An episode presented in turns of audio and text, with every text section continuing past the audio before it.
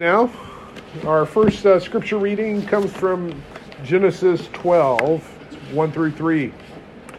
Now the Lord said to Abram, Go from your country and your kindred and your father's house to the land that I will show you. I will make you a great nation, and I will bless you, and make your name great so that you will be a blessing. I will bless those who bless you, and the one who curses you I will curse, and in you all the families of the earth shall be blessed. Our New Testament reading is from uh, the Gospel of Mark, chapter 8. I'll read verse 27 through 30. Jesus went on with his disciples to the villages of Caesarea Philippi. And on the way, he asked his disciples, Who do people say that I am? And they answered him, John the Baptist, and others Elijah, and still others one of the prophets. He asked them, but who do you say that I am? Peter answered him, You are the Messiah. And he sternly ordered them not to tell anyone about him. And then our scripture uh, text for today, our sermon text, comes from the book of Exodus. I'll read the first 14 verses of the first chapter. These are the names of the sons of Israel who came to Egypt with Jacob, each with his household. Reuben, Simeon, Levi, and Judah, Issachar, Zebulun, and Benjamin, Dan and Naphtali, Gad and Asher. The total number of people born to Jacob was 70. Joseph was already in Egypt.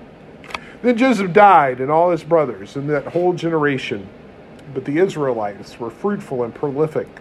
They multiplied and grew exceedingly strong, so that the land was filled with them. Now a new king arose over Egypt who did not know Joseph. He said to his people, Look, the Israelite people are more numerous and more powerful than we.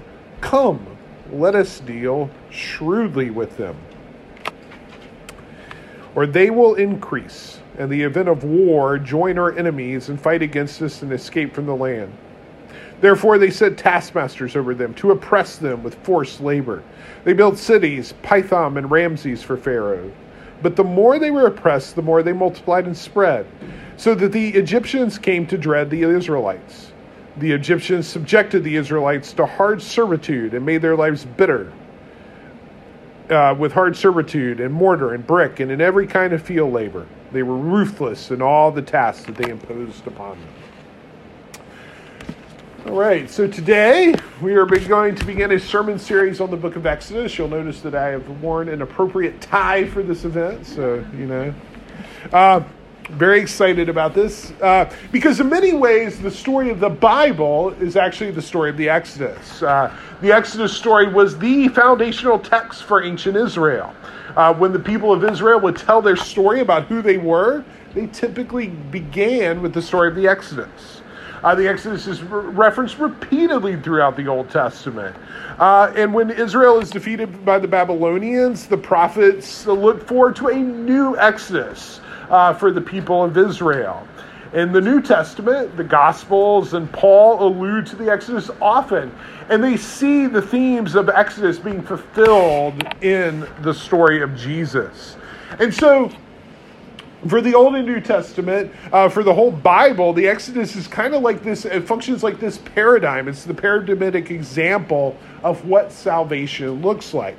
It's the book where we learn who God is and what it means to be God's people and what it means to live as God's people in the world. And so that's why we're studying Exodus. But um, in, to, to, begin with, uh, in our study here, uh, I want to make a, a pretty important point.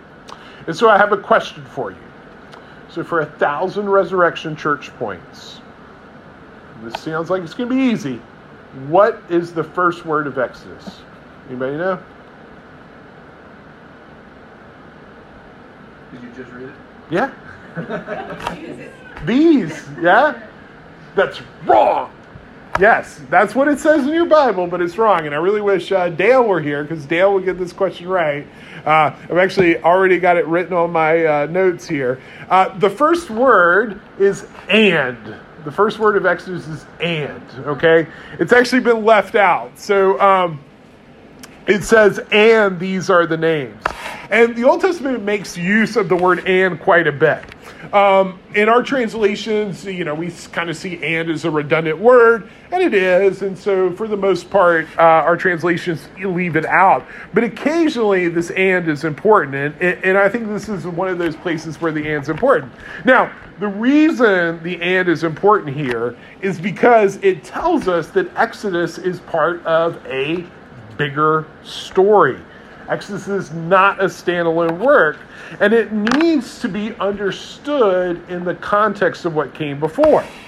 Uh, the and is telling us that the events and people of Exodus are connected to what's come before it, mainly the book of Genesis.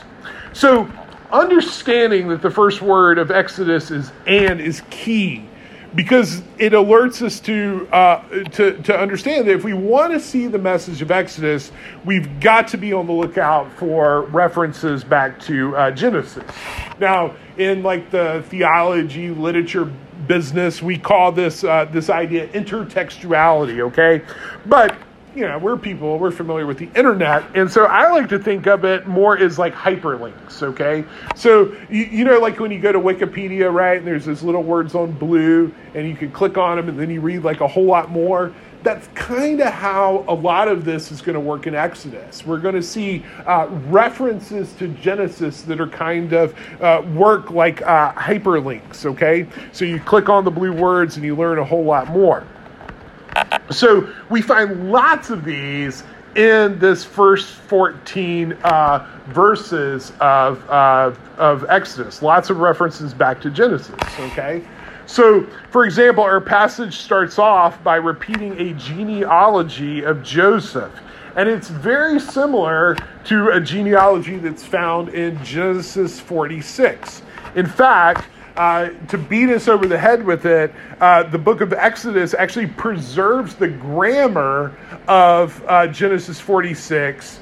Uh, even though it's really awkward, there's a there's a participle form of the verb uh, come. Okay, so these are the names of the sons of Israel who came to Egypt. Okay, so that's how it translates. That's not actually what it says. It actually says these are the names of the sons of Israel coming to Egypt, right? Like it's got the tense almost wrong.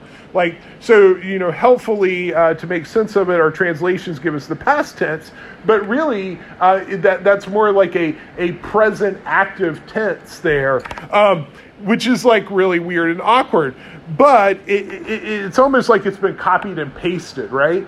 Because it wants us to see that connection back to Genesis. Now, because of this connection with Genesis, it's helpful uh, to think of the Joseph story as kind of a bridge. Okay, the Joseph story acts like a bridge uh, between Genesis and Acts. The story of Joseph takes up the last third of Genesis. Starting at like Genesis has 50 chapters, so starting at like chapter 37 is the story of Joseph. And now, uh, at this beginning of Exodus, we find all these mentions of Joseph. Now, there's more though. Uh, within this passage, there are many more hyperlinks that connect us back to Genesis. For example, look at verse 7. It's like full of them, okay? It's like they cram every single Genesis idea possible in verse 7. But the Israelites were fruitful and prolific. They multiplied and grew exceedingly strong so that the land was filled with them. Okay, if you uh, go back to Genesis chapter 1 and 2, the creation story, all of those words are like all throughout. The children of Israel were fruitful, they increased greatly, they multiplied, they grew strong. Uh, all of those words are uh, what God uses for creation. So, for example, Genesis 1:20 God orders the waters to increase greatly with swarms of living creatures. I think actually the word swarm is is used here, um, but it doesn't seem like uh, swarm's a good word for people. So uh, it, it, it takes it changes into a different word. Uh, in Genesis 1:21, God creates the great sea monsters and land animals and birds, and He commands them to be fruitful and multiply and fill the waters in the sea. And then after he creates humans in Genesis 1:28, God blesses them and orders them to be fruitful and multiply and fill the earth.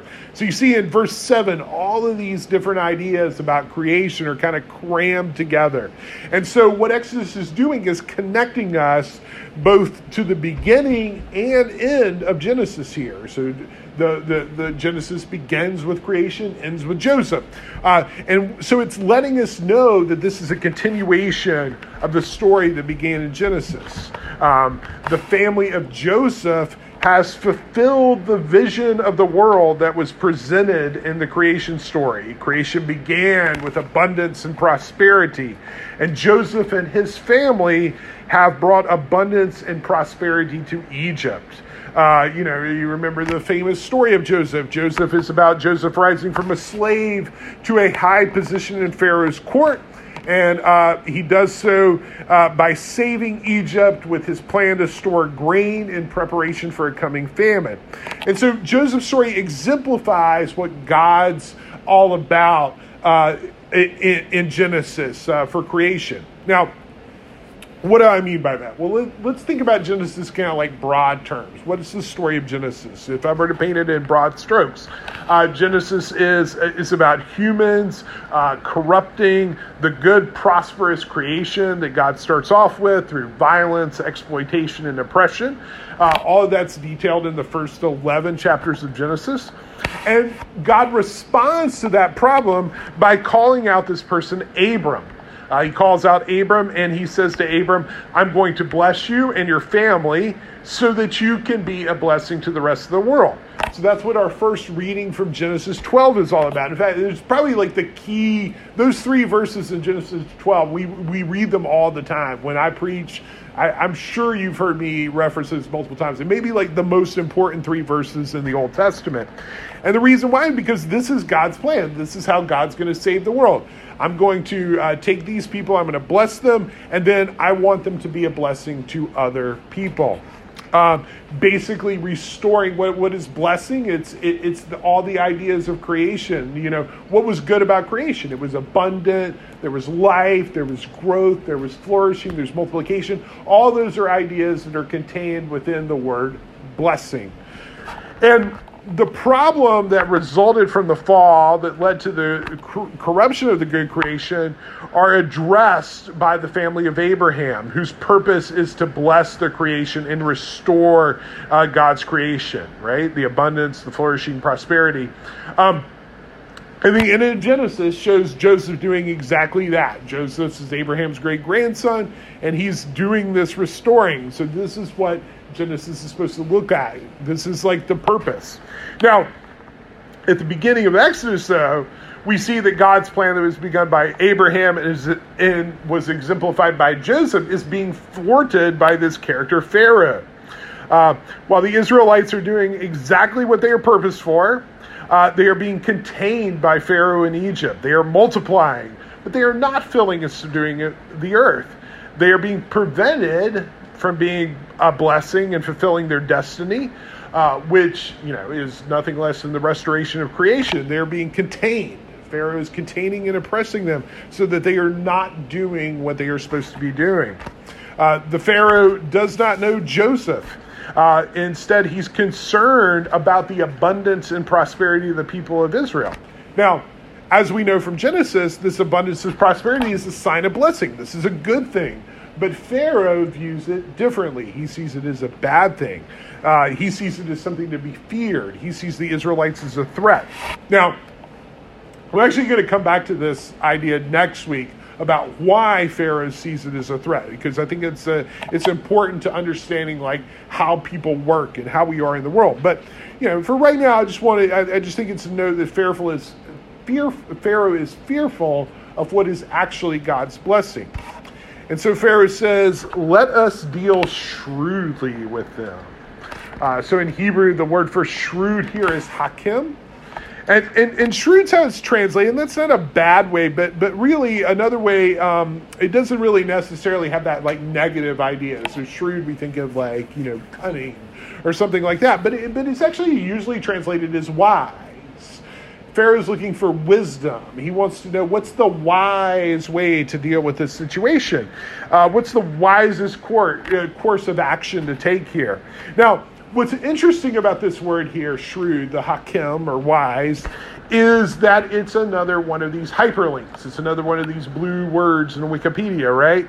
And it's a hyperlink back to Genesis 41 in the Joseph story. So you know, remember back to Sunday school, think back to the Joseph story, and you remember that Pharaoh has this dream, right? And uh, it really troubles him. Uh, okay, he doesn't know what to do with it, and so he or he gets what? What is he? What, what is the solution? Let me get all the wise men of Egypt to tell me what this dream is and what I'm supposed to do about it. And of course, none of them are able to do so. But he hears about this wise man who's not Egyptian named Joseph. And Joseph successfully interprets the dream and explains to Pharaoh that what the dream means is that there's going to be a famine and it's going to be really bad. But what he can do is he can prepare for it. What, what Pharaoh needs to do is put a wise man in charge of storing grain in preparation for this famine. And by doing so, the effects of this famine will, uh, will be alleviated and Egypt will be, will be saved. And Pharaoh says, Where am I going to get such a wise man? Wait a minute, there you are, Joseph. You're just the wise man I need. You're number two guy in Egypt. And Joseph saves Egypt uh, by sharing uh, God's uh, blessing uh, prosperity, you know, abundance, right? So, so, so, so Joseph brings life uh, to Egypt uh, by his wisdom. So, you know, all throughout that story, that wisdom is being repeated. You hear that word over and over again. And now here is this Pharaoh who is using this word with trying to wonder like what what is wise what is wisdom like he's searching for wisdom um, but notice the contrast, right? So, so you know, you got the Pharaoh in in Genesis. He like listened to Joseph, but look at this Pharaoh we find in Exodus one. He wants to know what is wise, just like his predecessor, but he doesn't know Joseph, and so he's actively repressing the source of wisdom rather than embracing it. And, and, and you know, his concern isn't even real; it's hypothetical. He's worried, uh, you know, if the Israelites multiply. And if war breaks out, they might join my enemies, right? He doesn't even know that's going to happen. It's like a hypothetical. And so, what is the solution? Well, I'm going to enslave them, I'm going to impress them, and I'm going to make them build some store cities. Okay? So, what are these store cities? Uh, that's kind of an interesting thing. Um, I, this was kind of cool. I did some research on this and, you know, what's going on with these store cities. So, there's two of them Pithom and Ramses. And Pithom actually means house of Atum. So Atum is the uh, sun god, okay? Uh, and Ramses, which is actually the name of the line of pharaohs, you probably heard of Ramses the Second. He's kind of like the like uh, uh, you know stereotypical great pharaoh. Uh, you know, if you're familiar with the poem by Percy Shelley, Ozymandias, that's actually about Ramses the Second, right? Um, so his name means uh, son of Ra. So Ra's the sun god weird Egyptian thing. Ra and Atum, the sun god, are kind of used interchangeably. But the point is that these store cities were most likely connected with the Pharaoh and this sun cult that the Pharaoh worshiped. And they were likely what Pharaoh is doing here is he's like, hey, I'm a Pharaoh. I need to, I'm going to die someday. But to, to keep my spirit, you know, my ka going on, I need to be worshiped and so, what I'm going to do is I'm going to store up a bunch of stuff so that some priests can continue to uh, uh, uh, worship me and the sun god uh, after I'm dead. Okay, so so Pharaoh right here is actually providing for his death, is what's going on. Um, so you see the contrast again. Joseph wisely stored food to provide for the Egyptians during a time of famine so that the Egyptians would prosper and flourish. Pharaoh, though, in his path to wisdom, oppresses the Israelites and builds store cities so he can feed priests that would perform rituals after Pharaoh's death. So Israel is about feeding people and thus giving them life, while Pharaoh is about taking away food from the people to prepare for death. So there's this really big contrast going on here. Now, as part of their forced servitude, the people are conscripted to hard labor in, and you notice what it says here mortar and brick. Okay, that's another hyperlink. So that's another like blue word in Wikipedia, right? So where do we read about mortar and brick in Genesis? Anybody got? Uh, we'll only give you 500 resurrection points for this. Where do you read that? Tower of Babel. Tower of Babel, yeah, nice. In Genesis 11:3, 500 resurrection church points. We read about the people building a tower in a city out of mortar and brick. Now, we're going to look more on this next week, okay? The more on this connection. But the point of repeating this phrase from the Babel narrative is to show that Pharaoh's wisdom, what Pharaoh has decided is the wise course, is really a return to the state of humanity before Abram. So, so think about it. Think about the story of Genesis. You know, everything's bad. Genesis 1 through 11 is detailing, like, you know, how the, the good, perfect creation went to, like, the bad creation, with the Tower of Babel being kind of like the worst example of this, right? And so then we get to Genesis 12, which we read today, which is God's solution to that problem. I'm going to give this guy Abram, I'm going to bless him, and then he's going to bring a blessing to the world. He's going to bring the goodness of creation to the world. That's what I'm going to try to do here. Okay? And so um, what's happening is Pharaoh is actually like turning back the clock to before Abram, right? He's trying to go back to Babel, which of course was a bad thing. Pharaoh's wisdom is going in the wrong direction. Okay? Uh, so of course, we know the story of Exodus. Spoiler alert, it's going to get a lot worse before it gets better. But for right now, I want you to see how Exodus is being set up. We have a people who are meant to multiply and spread throughout the earth and bring blessing and goodness of God's original creation to the world.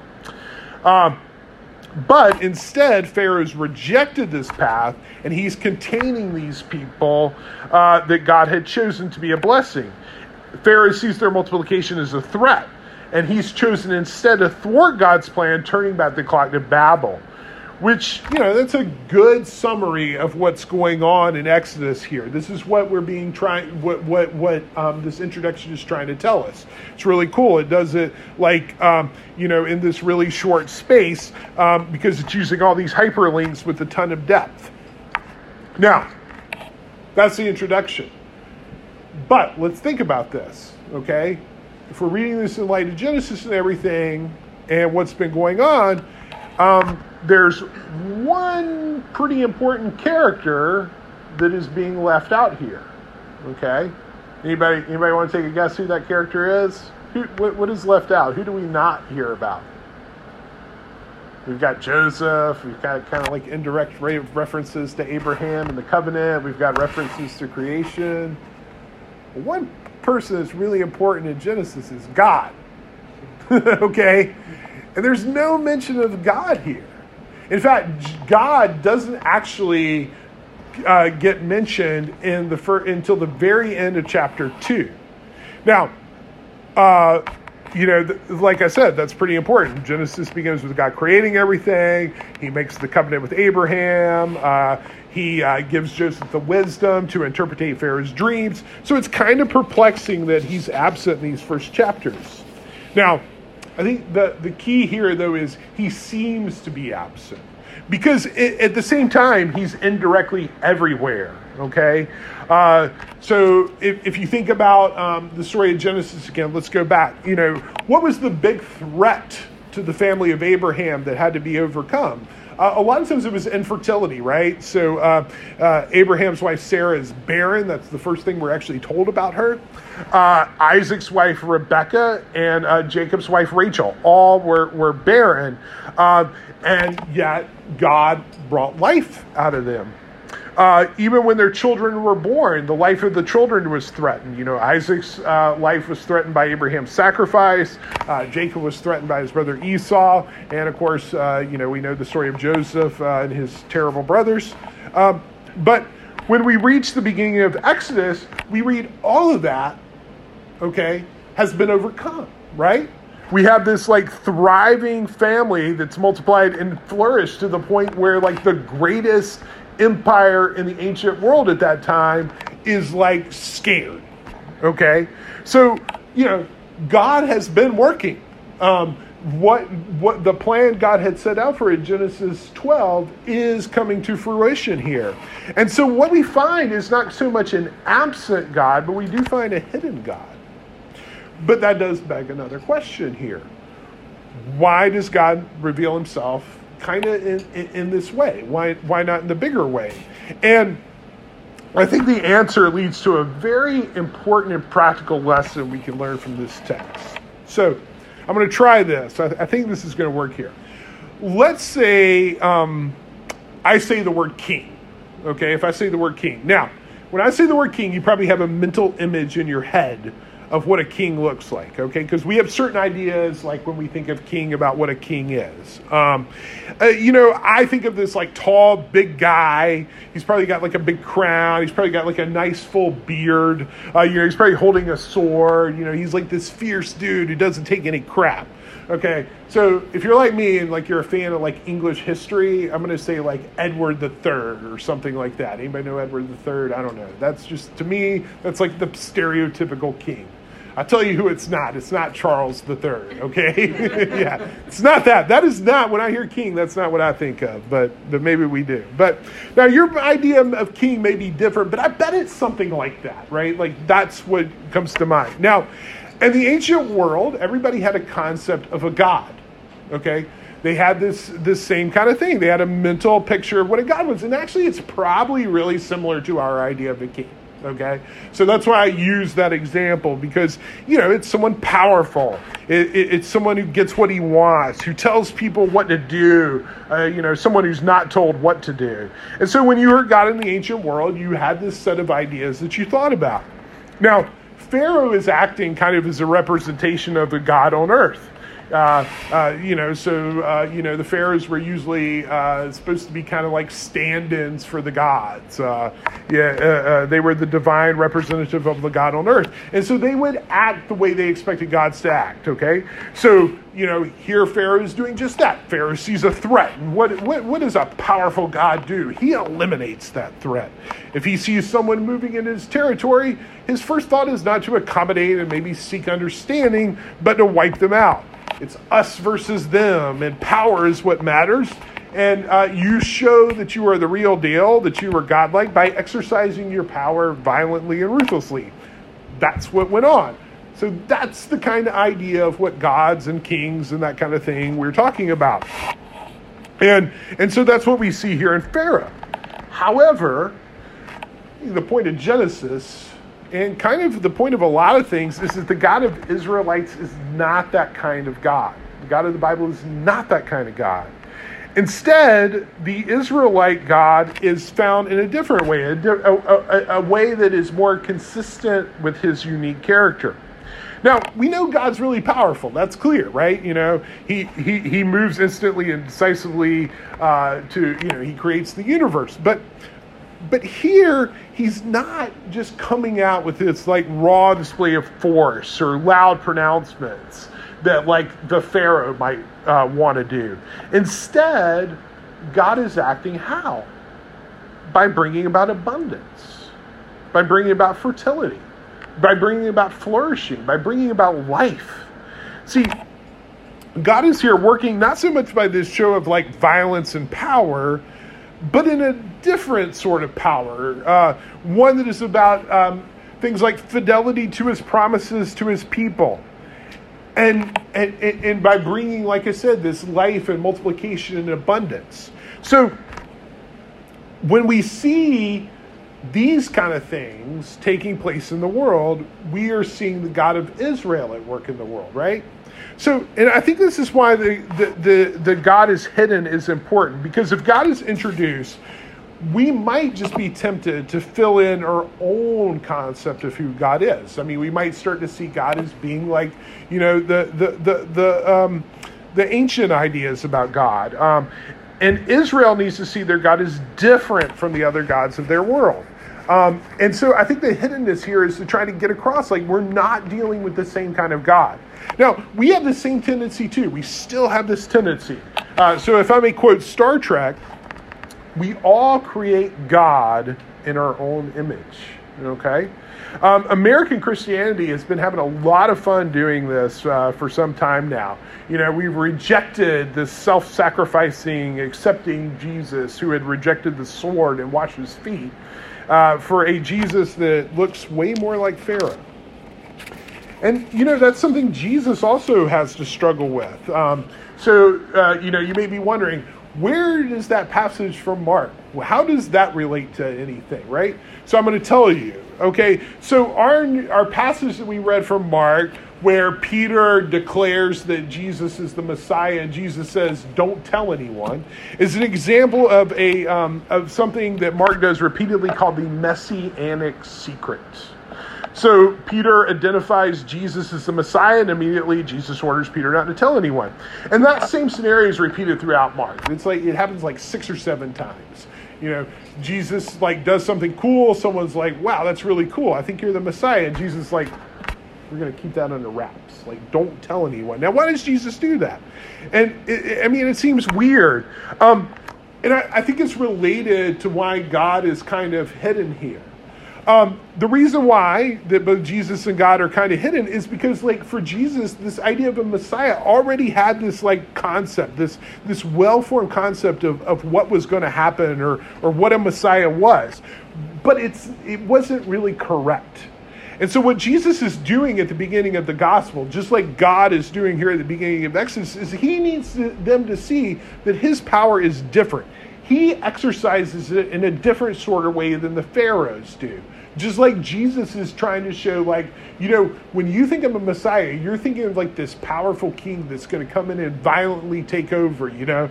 That's what the Caesar does. That's what a Pharaoh does. But that's not what I do. And so what, what, what I think Exodus is trying to do, and what I think what Mark is trying to do is say, like, look, you need to take a beat, slow down for a second, and see who God really is who Jesus really is. Because I want you to understand that his character is different from what you may have, uh, your own pre configured concepts that you may have.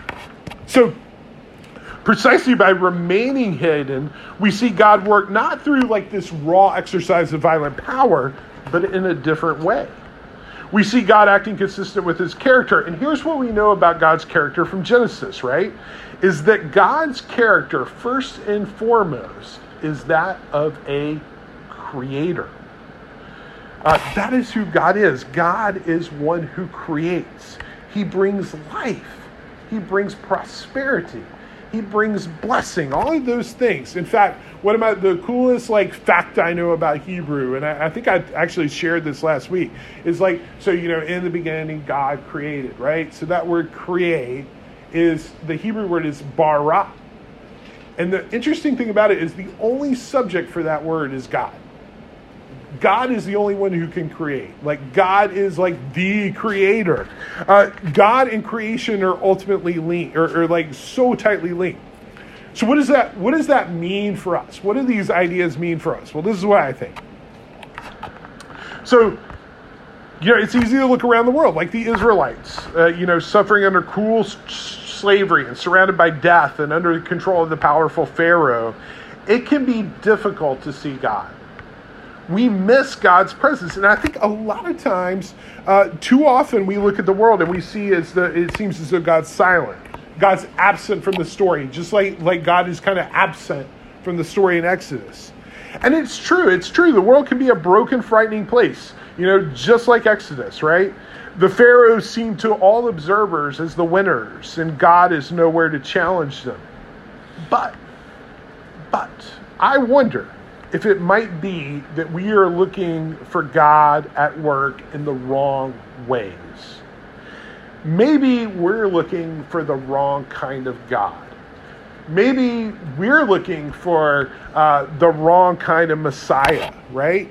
Maybe, like the author of Exodus, we need to God, see God at work in things like the blessings of babies, the beauty of nature, the joy of laughter the love of family, the care of a community, and all the places where we see flourishing abundance in life. Maybe that's where God's at work. You know, we want the God who comes in and like kicks butt and take names, right? I get it. like that seems like the quick and easy solution to the problem. But but but maybe more importantly, we have the wrong idea. We're downloading the wrong concept of what God is, and we need to like embrace the other things. Therefore, when we see God at work in the world, we should expect to see a creator bringing life, abundance, and prosperity to this world. That means when we think about God, we shouldn't expect so much to see a warrior, but rather an artist. We should not expect so much to see a king, but rather a doctor. We should not expect so much to see like a landowner, but maybe rather a chef, you know, preparing food to share, so for enjoyment. We should not expect maybe like a fiery orator, but maybe a musician. We should not expect a vengeful judge, but rather a teacher. You know, someone who shares their love and, uh, of the, the world uh, uh, and helps people see it. Uh, maybe we shouldn't expect a soldier, but more like a scientist.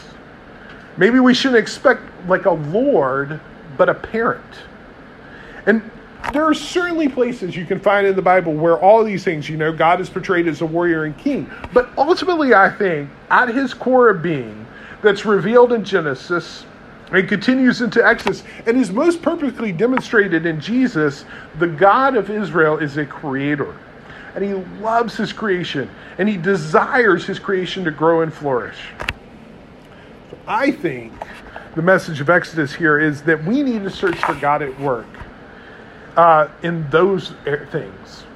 And then, like Abram, realize that we're called to bring that work uh, to be a blessing to others in the world. And what might we call that? Practicing resurrection. Okay, so